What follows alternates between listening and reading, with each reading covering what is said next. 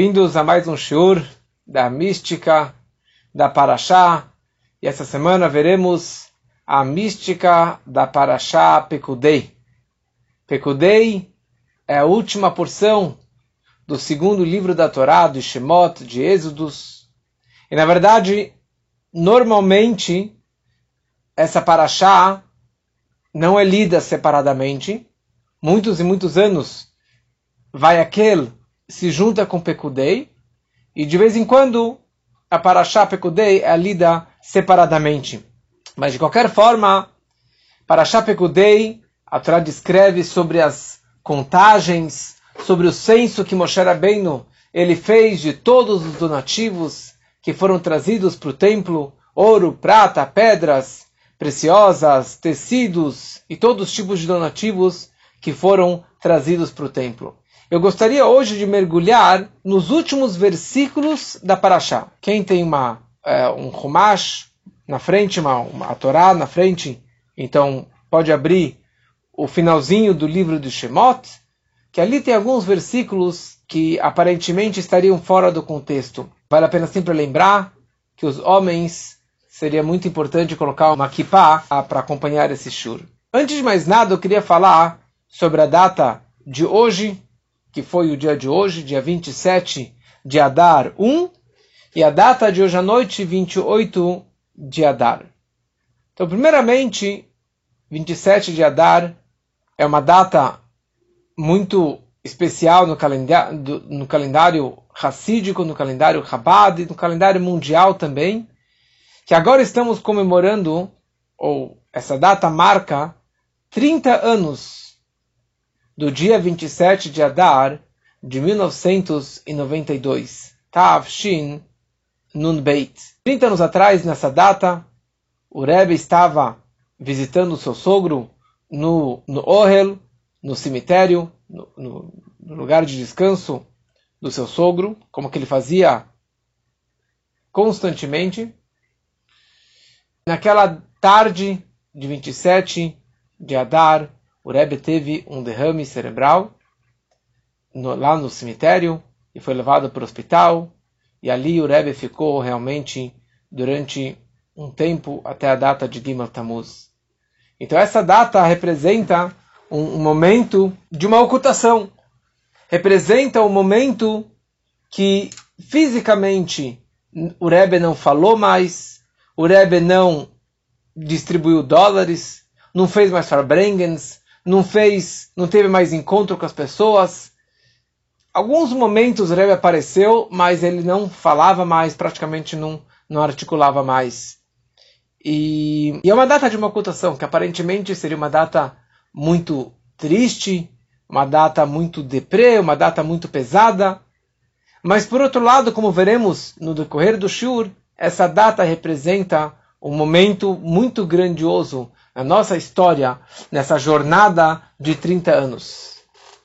O dia de hoje também foi o Yortzeit do meu avô, que faremos esse shur também em elevação da alma dele, Shmuel David Ben Chaim HaKohen, se eu não me engano são 18 anos agora. E hoje à noite também estamos fazendo em mérito do aniversário do meu pai, Chaim Avram Tzvi Cohen Ben Golda, que ele possa ter um ano de muito sucesso, de muita saúde, de muitas brachot e muito naches de, de toda a família. No final da Parashá, consta sobre o momento no qual Moshe Rabbeinu ele montou todo, todo o tabernáculo, porque trouxeram todas as peças, montaram todas as peças, mas quem que realmente conseguiu montar esse Lego erguer as paredes de de 5 metros de altura e todos aqueles objetos tão complexos foi o Moshe Rabbeinu. E a Torá diz no final da Parashá, Moshe lavó, Moshe Rabbeinu, ele não conseguiu entrar no Ohel Moed, no santuário, que Shachan Alav, pois a nuvem da glória, a presença divina, repousava sobre a tenda da reunião e a glória de Deus enchia o tabernáculo. Então, por isso, Moshe Rabbeinu, na verdade, ele não conseguia entrar nesse local, porque a nuvem de Deus, a presença divina estava lá dentro, e ninguém conseguia entrar. Por essa razão, se você perceber, virar a página e começar o próximo livro, o livro de Vaikra, livro de Vaikra significa Vaikra el Moshe. Deus chamou Moshe para entrar no santuário. Por que, Deus precisou chamar Moshe? Porque até aquele momento Moshe Rabbeinu não conseguiu entrar num lugar tão sagrado, com a nuvem da glória, com a presença divina, com uma energia tão forte como essa, Moshe Rabbeinu era incapaz de entrar nesse local. Por isso que Hashem ele teve que chamá-lo e trazer ele para dentro para ele conseguir entrar. Ok, é isso que a Torá está descrevendo no final desse livro de Shemot. E aqui aparecem dois ou três versículos que estão totalmente fora, aparentemente, do contexto da nossa história. A Torá descreve quando a nuvem se erguia do tabernáculo, os judeus partiam em todas as suas jornadas. Porque nós sabemos que no deserto o GPS deles, o, o Waze deles, era o melhor Waze que existe, que é a nuvem da glória. A nuvem levantava, se erguia e começava a viajar pelo deserto, isso que era o trajeto que o povo iria seguir. A nuvem estava sobre o tabernáculo, parado lá durante dias, meses ou anos, é ali que eles ficaram parados. No momento que ela se ergueu, ali que eles é, levantaram é, os acampamentos e começaram suas viagens. E é isso que a Torá fala. Mas se a nuvem não se erguia, eles não partiam até o dia em que se erguesse. E a grande pergunta é: o que isso tudo tem a ver com a nossa paraxá? A, a, a ordem das jornadas, o Seider Hamasaot, a forma que eles precisavam viajar, isso está na paraxá Be'alotcha, ou está na paraxá Masei, que descreve todas as Masaot, as jornadas que o povo fez, mas aqui a Torá não está falando sobre isso. Aqui a Torá está falando, nas últimas quatro semanas, já discutimos cada semana um pedaço da construção do templo, do tabernáculo. E agora, de repente, descreve sobre a nuvem, sobre a viagem, como que funcionavam as viagens, o que isso realmente tem a ver com toda a nossa paraxá. É uma coisa interessante, que um conceito não tão conhecido, que se chama o começo de um livro tem a ver com o final do livro. E o final do livro tem a ver com o começo do livro. O que, que tem a ver, na verdade, o começo do livro de Shemot com o final do livro de Shemot?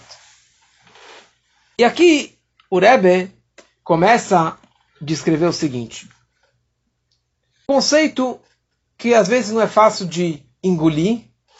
Muitas pessoas que estão assistindo o Shur não, talvez não vão concordar a princípio, mas aqui estamos transparentes, abertos, qualquer um que quiser escutar o Shur pode escutar, pode participar, pode criticar, pode discordar, mas aqui estamos descrevendo o que a Torá nos ensina. A Torá nos ensina o seguinte: Bereshit bara Elohim et hashamayim vetaretz. Primeira frase do Gênesis, Bereshit, no início Deus criou o céu e a terra. Já falei isso aqui em outras aulas. Bereshit significa no início. Mas você escreve Beit Reshit. Dois propósitos, dois princípios, dois objetivos para os quais Deus criou Shamayim Va'aretz, o céu e a terra. Duas coisas que são chamadas de Reshit, de início. Uma é a Torá, que é o início do pensamento de Deus, e outra que é o povo de Israel. Benei Israel são chamados o povo querido, o povo que esse foi o propósito da criação do mundo para criar o povo de Israel, o povo judeu. Por isso que nós temos, sempre estivemos aqui estamos em todas as políticas e quem que talvez vai intermediar a guerra entre a Rússia e a Ucrânia é Israel sempre estão metidos aqui ali. Aliás, o presidente também é judeu da Ucrânia. Mas de qualquer forma, a Torá nos ensina que Deus criou o universo, o mundo, milhões e bilhões de criaturas, de seres humanos e de animais, e de minerais e de vegetais, para um propósito, para o povo de Israel. O povo de Israel vai usar a Torá para trazer Deus para a terra. Uma luminária, certo? Para uma tocha para iluminar toda a humanidade. Ou seja, toda a humanidade foi criada como um meio para um objetivo maior. Mas o povo de Israel, ele é o objetivo. Ele não é um intermediário para chegar em outro endereço, para concretizar algo maior. Significa isso? Significa que qualquer objeto que existe no mundo, ou qualquer outro ser que existe no mundo, ser humano que existe no mundo, animais que existem no mundo, eles são um meio para um objetivo maior. Eles foram criados para servir a Deus, quer dizer, ser foram criados, por intermédio deles eu vou servir a Deus. Por exemplo, é, a água existe para que os, os humanos, os animais, a, a, vegetação beba dessa água. O judeu, ele é o próprio objetivo. Ele é o tachlis, ele é o pensamento. Por quê? Porque o judeu ele, é um, ele tem uma alma judaica que está unificada com Deus, que é um pedaço de Deus. Então, essa união é absoluta. Onde eu quero chegar com tudo isso? Eu quero chegar que, sendo que o objetivo é neles, então eles não são um mero trampolim para atingir um outro nível. Tudo o que acontece na vida judaica é o tudo o que acontece é o próprio objetivo. Nas subidas é o objetivo e nas descidas também é o objetivo. Na luz é o objetivo e na escuridão também é o objetivo. Quando você faz uma mitzvah, uma boa ação, ele é o objetivo. E quando você faz um pecado, ele também é o objetivo. O objetivo. Isso aqui é muito louco. Ou seja, cada passo que nós estamos dando, o primeiro passo, ele era o objetivo. Na hora que você concretizou esse primeiro passo, você concretizou essa sua primeira missão, você consegue atingir, você vai chegar para um nível maior. Mas aquele primeiro passo, ou aquele passo para baixo, também fazia parte dessa grande jornada, fazia parte desse objetivo. Tal ponto, se você me perguntar qual é o objetivo, qual é a missão do pecado, de uma transgressão, de um momento de aperto, de um momento negativo na nossa vida, ele é o próprio objetivo. Na hora que a pessoa ela errou, não é que eu posso errar com esse pensamento. Não. Se você já pisou na bola, você já escorregou, já caiu, já pecou, digamos assim, aquele, aquilo lá é o próprio objetivo. No momento que você sair dessa sujeira, sair dessa queda, e, através de uma chuva, de um arrependimento sincero, de um retorno sincero para um bom caminho, então você consegue, na verdade, revelar que aquela queda também era positiva. Aquele momento de aperto, aquele momento de dificuldade, ele também era o próprio objetivo. Ou seja, fazia parte desse de tudo isso. Por isso,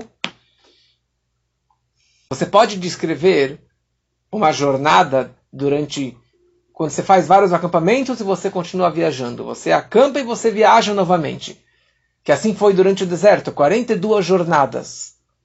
Eu poderia falar 42 acampamentos.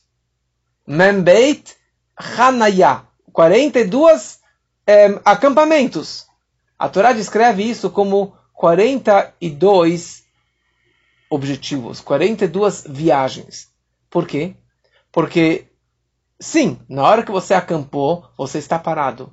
Mas o objetivo desse acampamento não é ficar parado aqui mas sim para você avançar para no, nova etapa, para mais uma etapa na vida, você continuar subindo, porque cada jornada, cada viagem, você está conhecendo novas pessoas, novos lugares, novas situações da vida. Por isso que a Torá descreve isso como 42 viagens. Paulo Baal Shem Tov, o grande líder racídico, o Baal Shem Tov nos explica que a nossa vida neste mundo também temos 42 acampamentos, ou na verdade 42 viagens. Cada pessoa que nasce, nós estamos aqui numa jornada da vida. Que nem os judeus passaram 42 viagens da saída do Egito até cruzarem o Jordão para entrar em Israel. Assim também cada pessoa, durante a sua vida, ele tem uma jornada. Ele tem uma jornada do seu dia do seu nascimento até 120 anos, com muita saúde, no dia do seu falecimento. É uma jornada. E você pode enxergar essa jornada de duas formas. Você pode falar: olha, eu tive momentos de alto, eu tive momentos maravilhosos, quando eu casei, tive filhos, quando eu me dei bem na escola, na faculdade, quando eu ganhei muito dinheiro, quando eu estava com saúde, isso aqui eram os momentos maravilhosos da minha vida. Mas eu tive aqueles momentos de aperto, momentos de tapas na cara, momentos de quedas, de doenças, de dificuldades, de crises, de Covid, de dores, de divórcios, de perdas de entes queridos. Isso eram momentos. Ah, isso aqui eu vou apagar da minha história. Isso daqui eram momentos negativos, eram momentos que não vale a pena ficar relembrando. Vem a Torá nos descreve, saiba que nós estamos in one journey, numa jornada numa só viagem, ou 42 viagens, e eu não me importo com os acampamentos. Ou seja, aqueles momentos de queda, aqueles momentos de aperto, aqueles momentos de dificuldade, de dores e de aflição, eu chamo isso aqui de queda. Eu chamo isso aqui parte do objetivo. Você escorregou? Muito bom.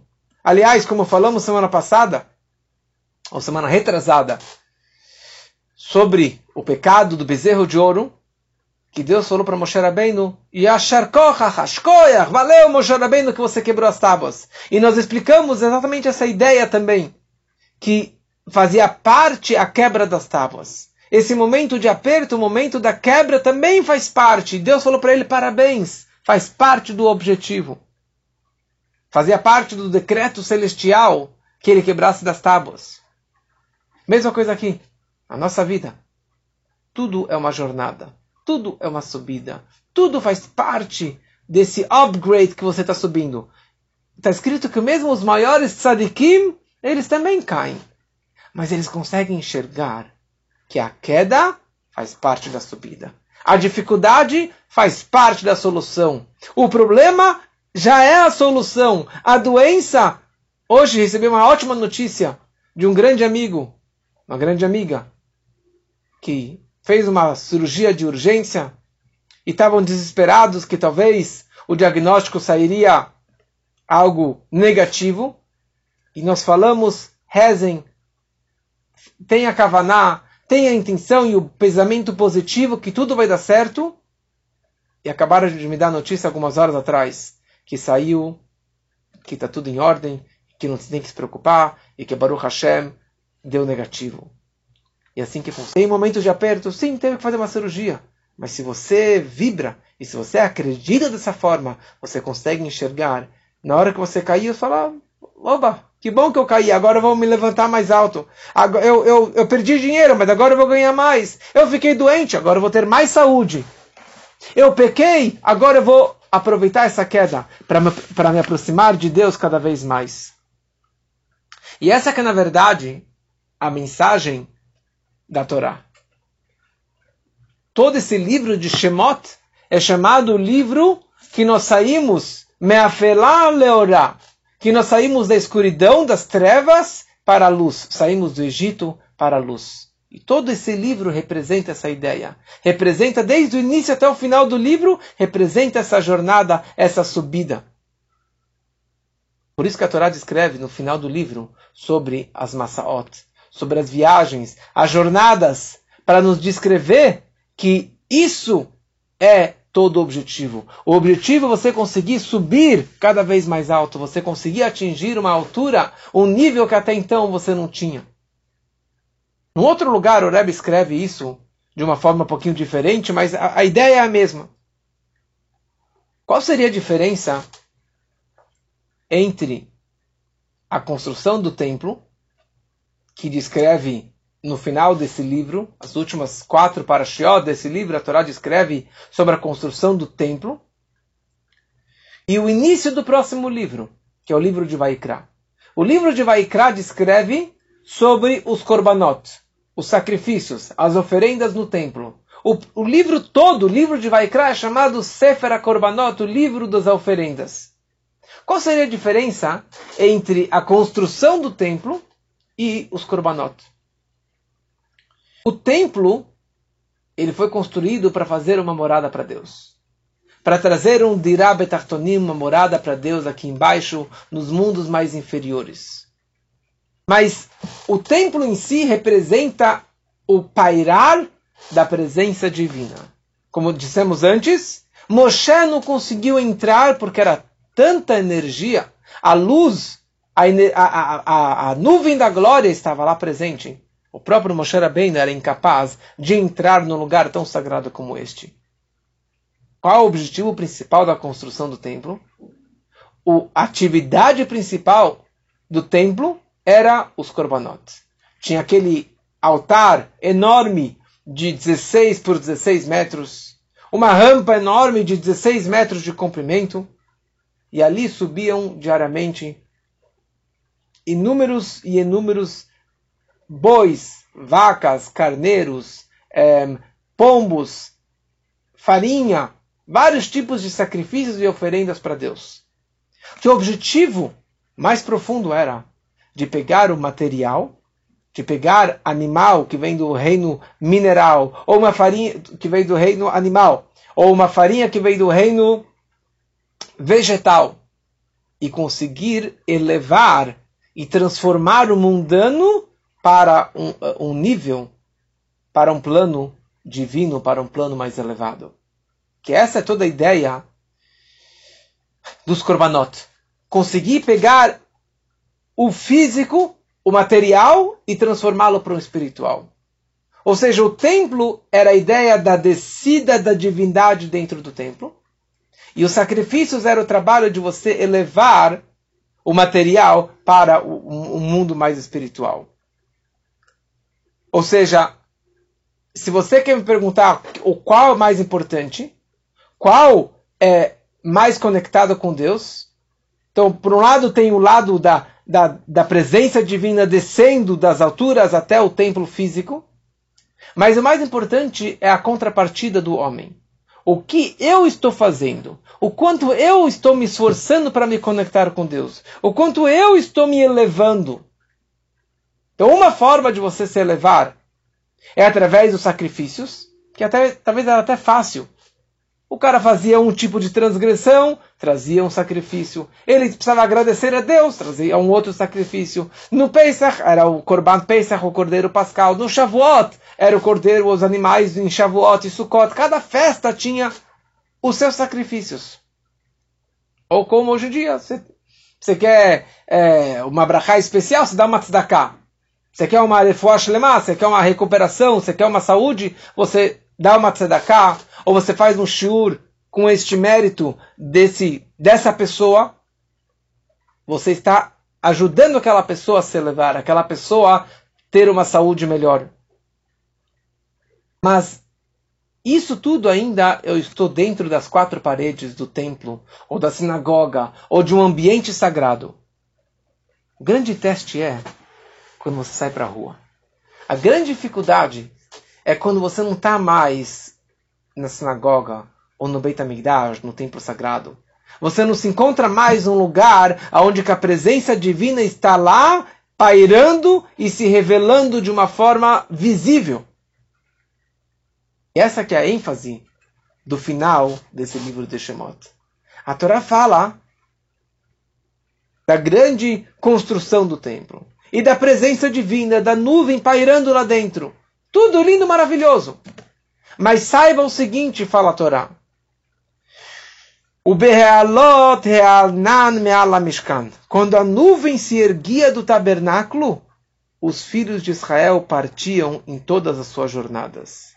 E se a nuvem não partia, então eles não partiam. Ou seja, a maior dificuldade é quando a nuvem partiu, quando Deus se afastou, o templo foi destruído, Deus não está mais presente, não está mais revelado, não está mais visível. E a pergunta é como eu vou lidar com essa situação, com a ausência de Deus aparente, certo? Visivelmente nós não enxergamos mais Deus. A nuvem que estava aqui, ela sumiu, ela desapareceu. E aqui começa uma jornada. Eu começo 42 viagens durante o deserto. Ou eu começo 42 viagens durante a minha vida sem uma revelação, sem uma presença divina. E como falamos antes, hoje estamos comemorando 30 anos da, do momento que o Rebbe teve o derrame. Dia 27 de Adar, em 92, o Rebbe teve o seu primeiro derrame. E a partir de então, o Rebbe se ausentou. O Rebbe não estava mais presente no dia a dia. O Rebbe não estava mais sorrindo. O Rebbe não estava mais dando dólares, não estava mais falando palavras e discursos, e aproximando as pessoas, e recebendo pessoas, e respondendo cartas. Fisicamente, aparentemente, o Rebbe não estava mais lá. E hoje em dia também. O Rebbe não estava mais aqui fisicamente. Aliás, eu não vou me aprofundar nessa ideia do Rebbe, que esse é um próximo curso que eu vou começar daqui algumas semanas, depois de Purim, eu vou começar um novo curso na aula de terça-feira, quando acabar as aulas de Megillat Esther, eu vou começar um curso sobre Rebbe ontem, Rebbe hoje e Rebbe amanhã, explicar o que é Rebbe, como se conectar com o Rebbe, qual a importância do Rebbe, qual é, é o valor de você estar conectado com o Rebbe, o que significa escrever cartas para o Rebbe, o que muitas pessoas escrevem cartas e recebem várias e várias brachot e respostas e assim por diante. Mas de qualquer forma, 30 anos que fisicamente não escutamos mais o Rebbe. O Rebbe não fala mais, o Rebbe não escreve mais. E é duro, é difícil, é pesado. Mas se você consegue viver a vida da forma que o Rebbe nos ensinou, que tudo isso que eu estou falando o Rebbe nos transmitiu, você entender que a ideia não é a queda, você tem que enxergar não o acampamento, não a descida, não o momento do pecado, mas sim a solução, a subida, a jornada, o objetivo. Saiba que estamos aqui como um mensageiro de Deus. Saiba que 30 anos, o Rebbe não fala, mas nunca existiu na história do Chabad tantos e tantos adeptos ao Chabad e adeptos ao Rebbe, seguidores do Rebbe, pessoas que, que, que vão até o túmulo do Rebbe, que vão até o 770, que escrevem cartas para o Rebbe, que estão conectadas com o Rebbe, muito mais do que quando que o Rebbe estava nos nossos, nas, na frente dos nossos olhos carnais e você podia falar com o Rebbe, etc. Porque hoje, se você realmente está conectado com o Rebbe, você consegue enxergar e se conectar de uma forma muito mais elevada e muito mais profunda.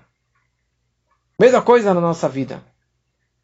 Nós precisamos saber, como que fala no Salmo 37, no Teilim Lamedzain, Me'ashem mitzadei gever konano. De Deus os passos do homem são guiados, são orientados. Ou seja, qualquer lugar que você for, qualquer situação que você for, qualquer pessoa que você casar ou deixar de casar, fizer ou deixar de fazer. Saiba que isso faz parte do pensamento primordial de Deus. Ou, ou seja, se você foi para a direita ou para a esquerda, para o bom caminho, para o mau caminho, fazia parte do objetivo divino. Você é um shliach, você é um mensageiro de Deus. Aonde que você estiver, você é um emissário de Deus para fazer aquela tua missão nesta jornada que você está fazendo. Aliás, eu vou depois mandar um vídeo dessa semana do Rebbe que descreve pessoas é, que aprenderam essa mensagem e conseguiram aplicar essa shlichut do Rebbe durante a sua vida, durante o seu dia a dia. E é exatamente essa nossa, nossa, nossa vida.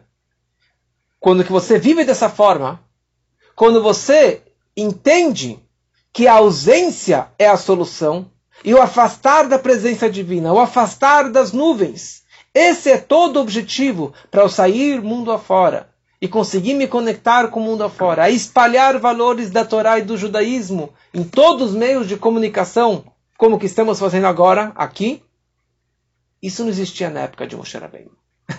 Isso não existia na época de Moshe Rabbeinu, de você conseguir pegar a internet e todos os meios de comunicação e transmitir valores judaicos, valores da Torá. Moshe Rabbeinu não tinha isso.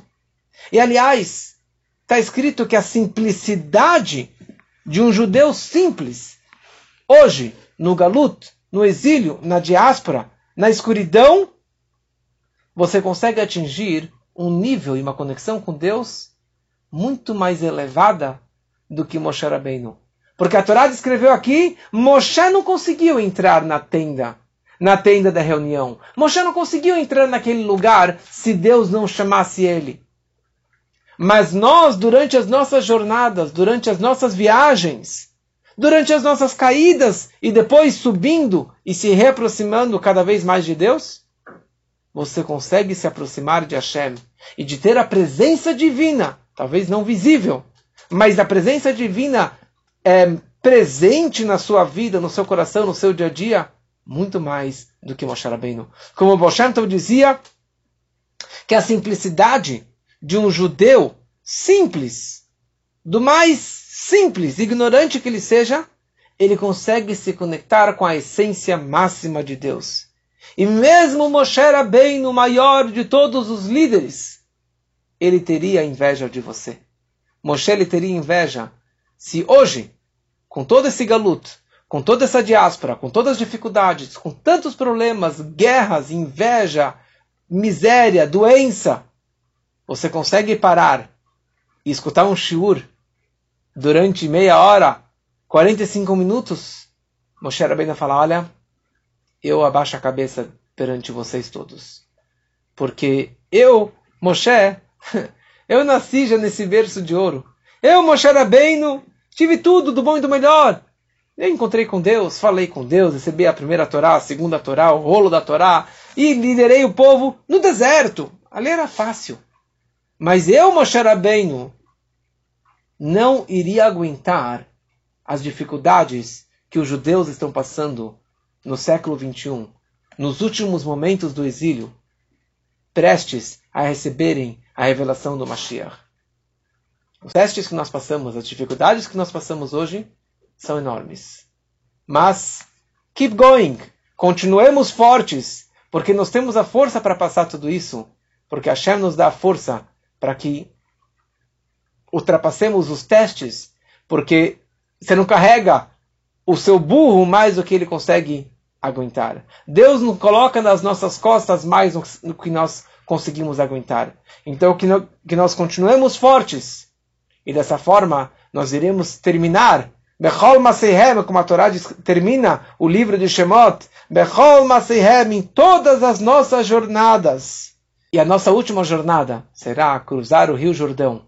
Com a vinda do Mashiach, com a revelação do Mashiach. Que assim seja muito em breve, se Deus quiser.